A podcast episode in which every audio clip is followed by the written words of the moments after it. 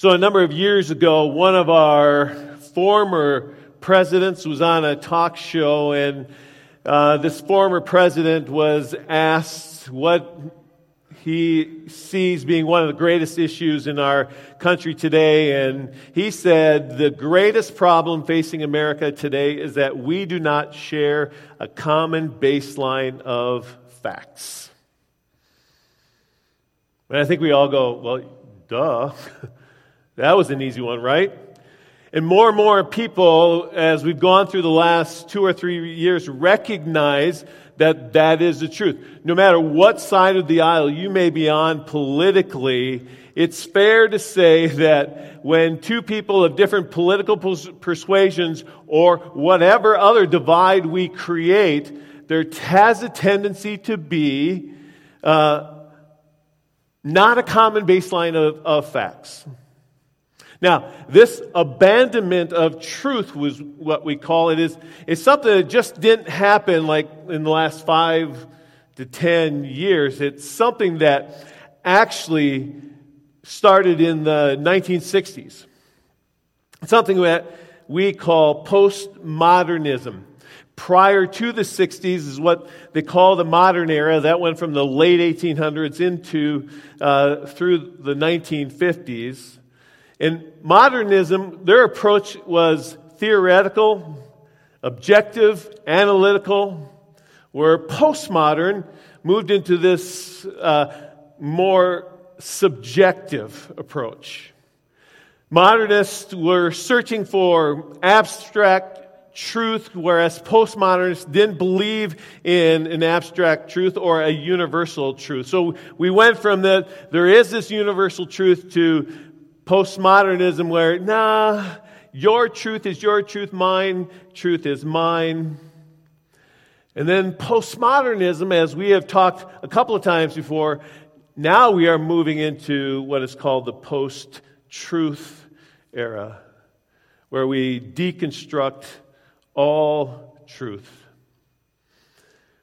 So it's important for us to realize that this abandonment of truth is really a product of our own culture. If you grew up in the 60s or later, you are part of the postmodern culture. And maybe you had a piece in it. Maybe you had this a piece in this move into this postmodern, post-truth world. David Foster Wallace, who is not a believer, wrote this a number of years ago, right before his death. He said, What has been passed down from the postmodern heyday is sarcasm, cynicism, suspicion of all authority, suspicion of all constraints on conduct, a terrible penchant for ironic diagnosis of unpleasantness not sure what that quite means. Instead of ambition and a diagnosis to redeem. In other words, which, if you look at our culture, this does sound familiar, right? We have a little bit of cynicism in our culture today, right? Maybe a little sarcasm, maybe a little suspicion of authority, Maybe a little suspicion of constraints on conduct. It's all through the culture. And what happens is what is in the culture and goes through the culture eventually comes into the church. And we see it in the church. There's cynicism within the church. There's sarcasm. There is suspicion of all authority in the church. We have become cynical people. We are in the midst of a war between truth and lies. But we need to realize is that this war between truth and lies didn't start in the 60s. It started at the beginning.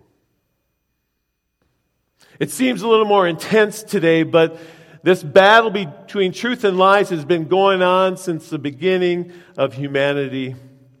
Deception is at the root of almost every single problem we face in our society today. In fact, the Bible and Jesus' teaching warns us constantly of false doctrine, false teachings, false teachers. For Jesus, deception is the root of all that is messed up. And for Jesus, deception is tied to temptation, which is tied to sin. So for, for Jesus, we are deceived, and that, dece- that deception leads to temptation, and then that temptation leads us into sin. Last week we began this series called The Great deception. And in the message that I shared last week, I shared that throughout church history and in the Bible, the teachers taught three enemies of the soul. And basically, those three enemies are the world, the flesh, and the devil. We began to take a look at the enemy of our soul, the devil, last week as we were in John chapter 8. And we talked about Satan's primary st- strategy is deception. I mentioned John 8 that Jesus ties his discussion in John 8 about the dev- devil all the way back to John 3, which is where, or excuse me, Genesis 3, where we have the story called the fall Adam and Eve. Last week we talked about truth being reality. Um, we know the phrase, a dose of reality, and my truth may be my truth, but it, when it hits reality, we know whether my truth is my truth. And I use the example is, my truth may be that I can fly, but I, as soon as I get on top of the building and jump, reality will tell me what the real truth is. We also talked about ideas and how we are, as humans, are the only creation, the only creatures in creation that can envision something that is unreal. Example I use is the Jetsons cartoon from the 1960s. And if remember from the pictures, they even had, you know, the doctor on the monitor screen you know, back in the 60s, somebody envisioned that we would be at home and we would video chat with a doctor about our problems. Huh? That was, I'm just saying, I mean, I was only a kid in the 60s, but that was the farthest thing from my mind. I would have never imagined, but somebody had the vision for it, and that being, being able to envision what is unreal is what creates this creative ability that we have. It's what is creates entrepreneurs doing these amazing things. But there's a dilemma with this. If you remember, we talked about we can also envision what isn't truth. Meaning, lies can become our truth. I also began to talk about how, as we identify lies, it's really hard for us to identify lies in our own life because those lies in our own life have become our truth. And so the hardest person I mean, it's really hard for me to know what areas of my life are living out a lie because that lie has become my truth. The best deceptions are these one, where it is mostly true. So something is shared, it's 95% true, only 5% of it is a lie, but we, we, we sell it all as truth. That's one of the greatest ways to deceive. Yeah, this is the truth, but it's not full truth, and then we emphasize the lie. A second kind of deception is this it's truth, but not the whole truth, meaning we only see one side of the conversation or one side of the story. This is where most conflicts happen in relationships. Okay? I listen to only one side. This happens in politics all the time. And it's funny if you really pay attention to politics closely. It happens all the time. It happens in our news media. Only one part of the story is told, not the other part. And just so we know, conservative media and liberal media, they all do it. It's the most amazing deception that our world has thrown our way. I, I think Terry and I, we stopped watching the news a couple of years ago. Because it was, it was just amazing how often you would watch this channel and, the, and this would be the truth, not the whole truth. Then you go over here, same story, a different truth. Again, not the whole truth, only a part of truth. Great deception. Another kind of deception is where we oversimplify the complexity of a human experience. An example of this would be like homosexuality. We simplify it saying, if somebody wrestles with same sex attraction, homosexuality, they're a sinner, they're going to hell. But the deception is they're wrestling with something that is really no different than somebody wrestling with some other temptation and sin. And there's so many underlying complexities within this wrestling that the, the deception is we lump them all in a box and say you're going to hell and that's it. Another example is racism. It is when we call because in our country, the predominant thing was white people being racist to black people, slavery. We lump all white people and say you're all racist. All kinds of people do this, and we do this. It's a deception. And the devil uses it all the time. He's the master deceiver. So, following truth versus following lies is really it's a hard journey for us to do. Jesus talked about the devil and his strategy in John 8, and that's what we looked at. And I'm just going to revisit two of the verses that we looked at last week John 8, 44 and 45. Jesus says this You belong to your father, the devil and you want to carry out your father's desires, remember now, Jesus is talking to religious leaders of the day. He said, and this is about the devil, Jesus saying, he was a murderer from the beginning, not holding to the truth, for there is no truth in him. When he lies, he speaks his native language, for he is a liar and the father of lies. Some translations, as I pointed out last week, rather than native language, they say out of his character. The idea is that he is, his lies come out of who he, he is. That's, that's just who he is. He is a liar. Verse 45 Yet because I tell the truth, you do not believe in me. Out of this passage, there was three things that we saw that Jesus pointed out for us. Those three things are this the devil is real. The goal of the devil is to kill and destroy. And as I said already, his main strategy is deception or lies. Today we're going to take a look at Genesis chapter 3 because this verse, this passage in John 8 is tied to Genesis 3. So if you have your Bibles, you can turn to Genesis 3. Otherwise, it's going to be up here on the screen.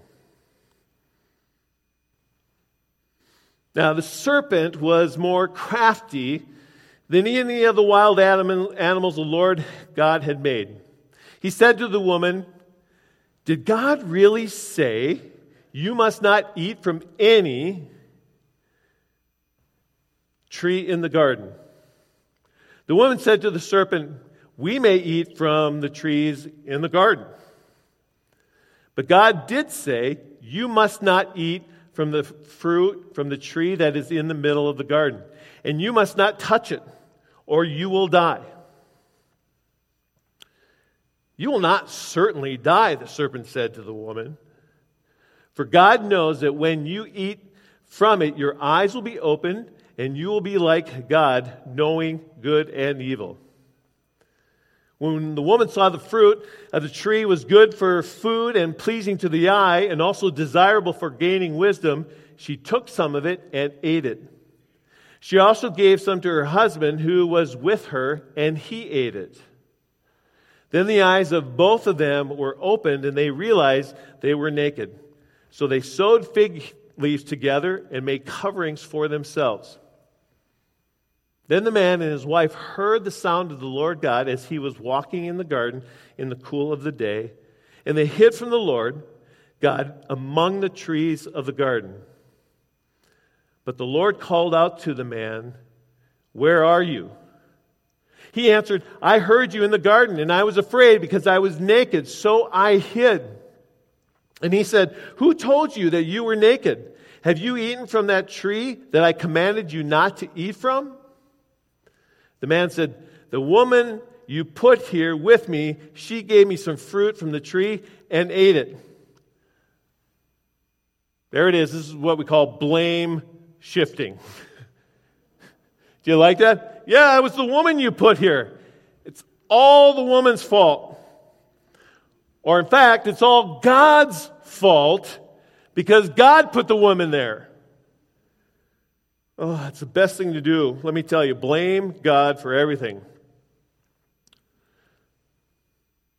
Then the Lord God said to the woman, What is this you have done? The woman said, The serpent deceived me, and I ate it. Well, there you go. Blame shifting again. This time it's the serpent that did it. So the Lord God said to the serpent, Because you have done this, cursed are you above all livestock and all wild animals. You will crawl on your belly, and you will eat dust all the days of your life. And I will put enmity between you and the woman, and between your offspring and hers, and he will crush your head and you will strike his feet. Again, we see there at the end this blame shifting.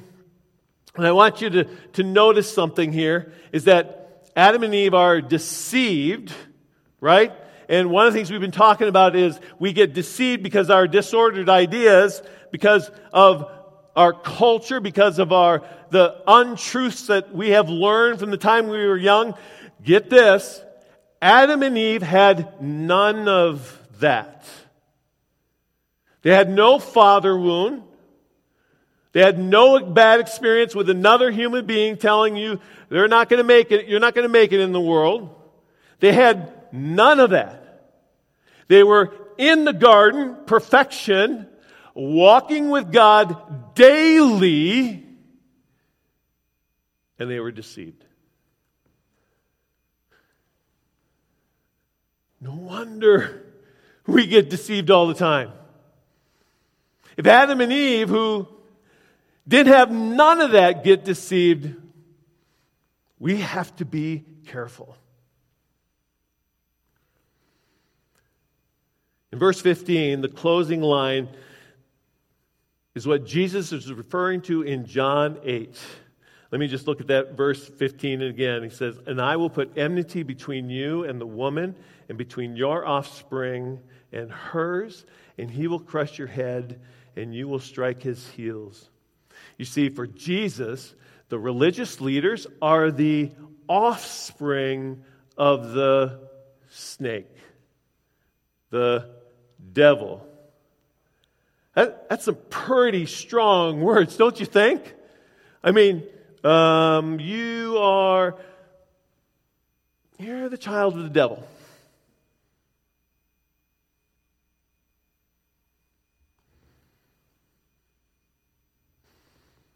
Shared last week that the devil didn't come to Adam and Eve with a sword or a gun or threaten them to eat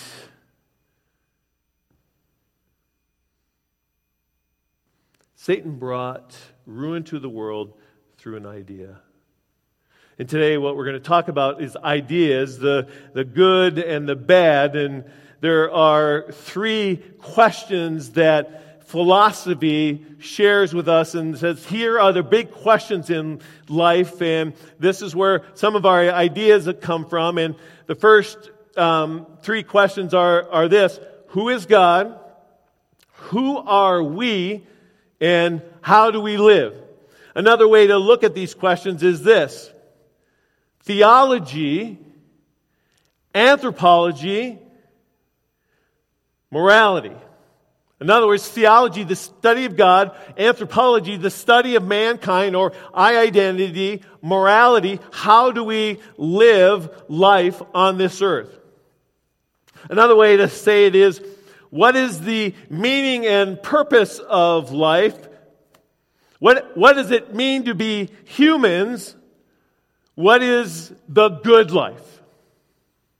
Satan comes to Adam and Eve with lies in each of these three areas.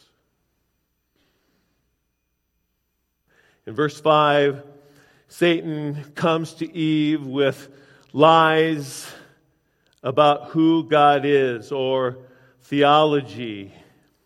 Verse 5 For God knows that when you eat from your eyes, eat from it, your eyes will be open. God knows what and when that um, your eyes will be open. The translation behind this is this that God isn't who he claims to be. So, devil was coming to Eve and saying, Hey, God's not who he really is. He, he's not, he doesn't care for you. He, he's, not, he's not that good. I mean, he's holding back from you. Come on. Why wouldn't he let you eat that fruit? This deception is amazing because it distorts the truth about God. God is not generous. And yet, if you think about it, there's a whole garden of trees with fruit. There's only one. Only one that Jesus says, or God says, don't eat of. So Satan di- directs their eyes off of the blessing of the whole garden and all that they have to focus on the one thing that they don't have.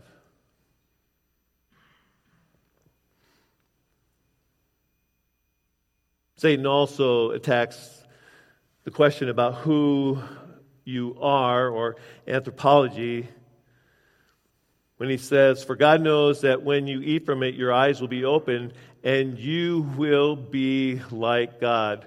What does it mean to be a human being for the devil? He comes to them and says, You will be like God. Translation, you're not a human being with a place in the cosmos, a place just just below the creator and above creation, both with lots of potential and lots of limitation, but you are more than just made in the image of God. You are God and you can direct your own life and you can do whatever you want because you are that important. You don't need God.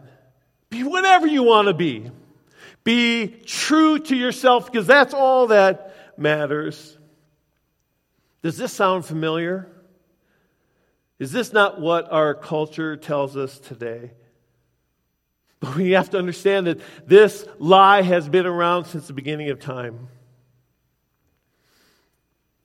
The devil hits the last question on morality what is a good life? In verse 6 when the woman saw the fruit of the tree was good for food and pleasing to the eye and also desirable for gaining wisdom, she took some of it and ate it. The fruit is desirable for wisdom. Translation ignore all the other trees, ignore all the blessings from God. Instead, focus on the one tree. Eat whatever you want. It doesn't matter what God says because you are wise enough. You have all the wisdom that you need.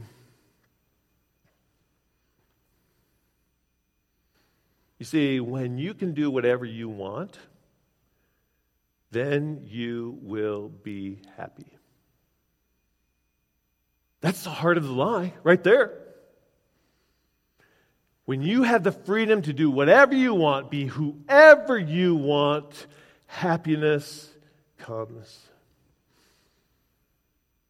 These lies are still going on today. They may be different, but they are there. The culture answers these three questions who God is, who we are, and what is the purpose of life this way. The culture answers who God is by saying there is no God. That is what secularism is about. That's this postmodern, post truth area. There is no God. It is atheism.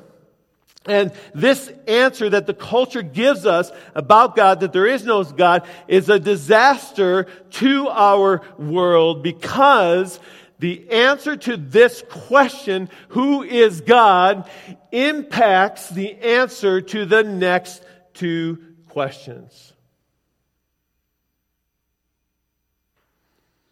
You see, who you think God is affects who you think you are and what you think your purpose is in life. Another way of saying this is morality, how we live our life, what our purpose is, is based on our anthropology, what we believe about ourselves, and it's based on our theology. In other words, if we believe about the good life, if it is based on this belief of what it means to be human, which is in turn based on what it means we believe in God, is there a creator and creation? Or is it just evolution theory and a, just a blind chance happening? There's a radical difference between your sp- response. So, if you believe there is a creator, then you believe there is a design. And if you believe there's a design, then you believe there is intent, that nothing is an accident. And if there's an intent, then there is a morality. That means there is wrong, there is right, there is good, there is evil, there is life, there is death. And if there is morality, then there is accountability. Meaning there is a way to live, there is a right and wrong. We as humans in our culture, we don't want accountability. As I said already, we want to do things our way. We, we want to design God our way. We want to live life our way. How many times have you heard, well, my God would never do that? That is a world that wants to design their own God. Now, flip this. If there is no creator, then there's no design. And if there's no design, then there's no intent. And if there's no intent, there's no morality. And if there's no morality, there's no accountability. Who are you to judge me? Because your truth is your truth, and my truth is my truth. Sound familiar? You see, all of this began with an idea at the beginning of humanity when the devil came to Adam and Eve and said, Is God who really God says he is? You see, today, um, all we have in our culture today is social media and media in general that has alternative facts and philosophers that deconstruct the world and the truth.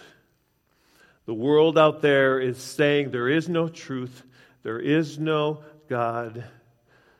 But this strategy is as old as time and it still works. The question then is Why is why does Satan use this strategy? Why does he use just an idea? Because the Bible tells us that we are transformed by the Spirit and by truth. And it is the Spirit and truth that sets us free to live life the way God had intended. The Spirit being God's presence, His empowering presence in our life. The truth being that which is real, meaning that when you bump into it, you know it is truth. We need both Spirit and truth. And I will be going into this more in depth next week. But on the flip side, it is isolation and lies that deform us into the image of the evil one. What, is, what does the devil do in the garden? He waits until Adam and Eve are away from God. He gets them alone. And he says, did God really say that? This is, this is the devil's signature move to isolate you. To isolate you and then give you an idea that is a lie. Notice in your life, I know this is true in my life, most of my bad decisions were made when I was by myself.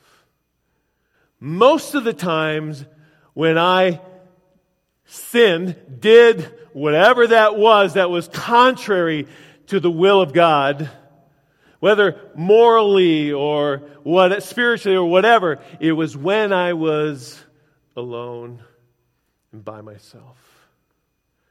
It is the devil's signature move. You see, Today, the devil tries to cut us off from Jesus and our community, the church. This is one of the reasons why the church is so important. The church is not perfect because it's filled with a bunch of us people who are imperfect and we believe lies at times. So it is imperfect, but the idea behind the church was so that we together would not get isolated from the presence of God and from truth.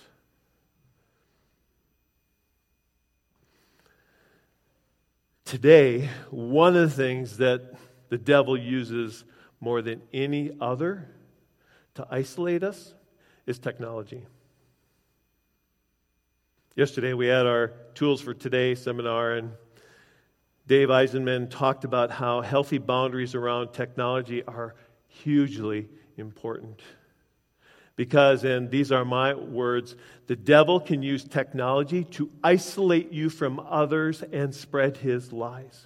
You can be in the same room, have your phone, and just be on your phone and be isolated from a person three feet away from you, and you could be reading lies, half truths, deceptions.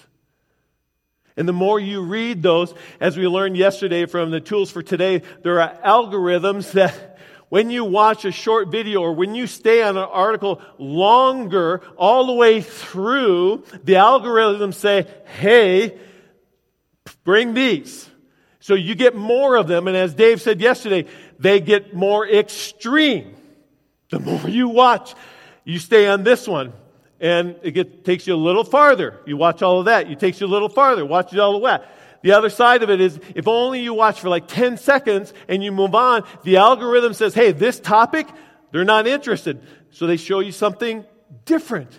The point is, the algorithms and technology are meant to bring you down roads of extremity, extreme, where all of a sudden now you are hearing only one side of the story. And when we only hear one side of the story, we are deceived.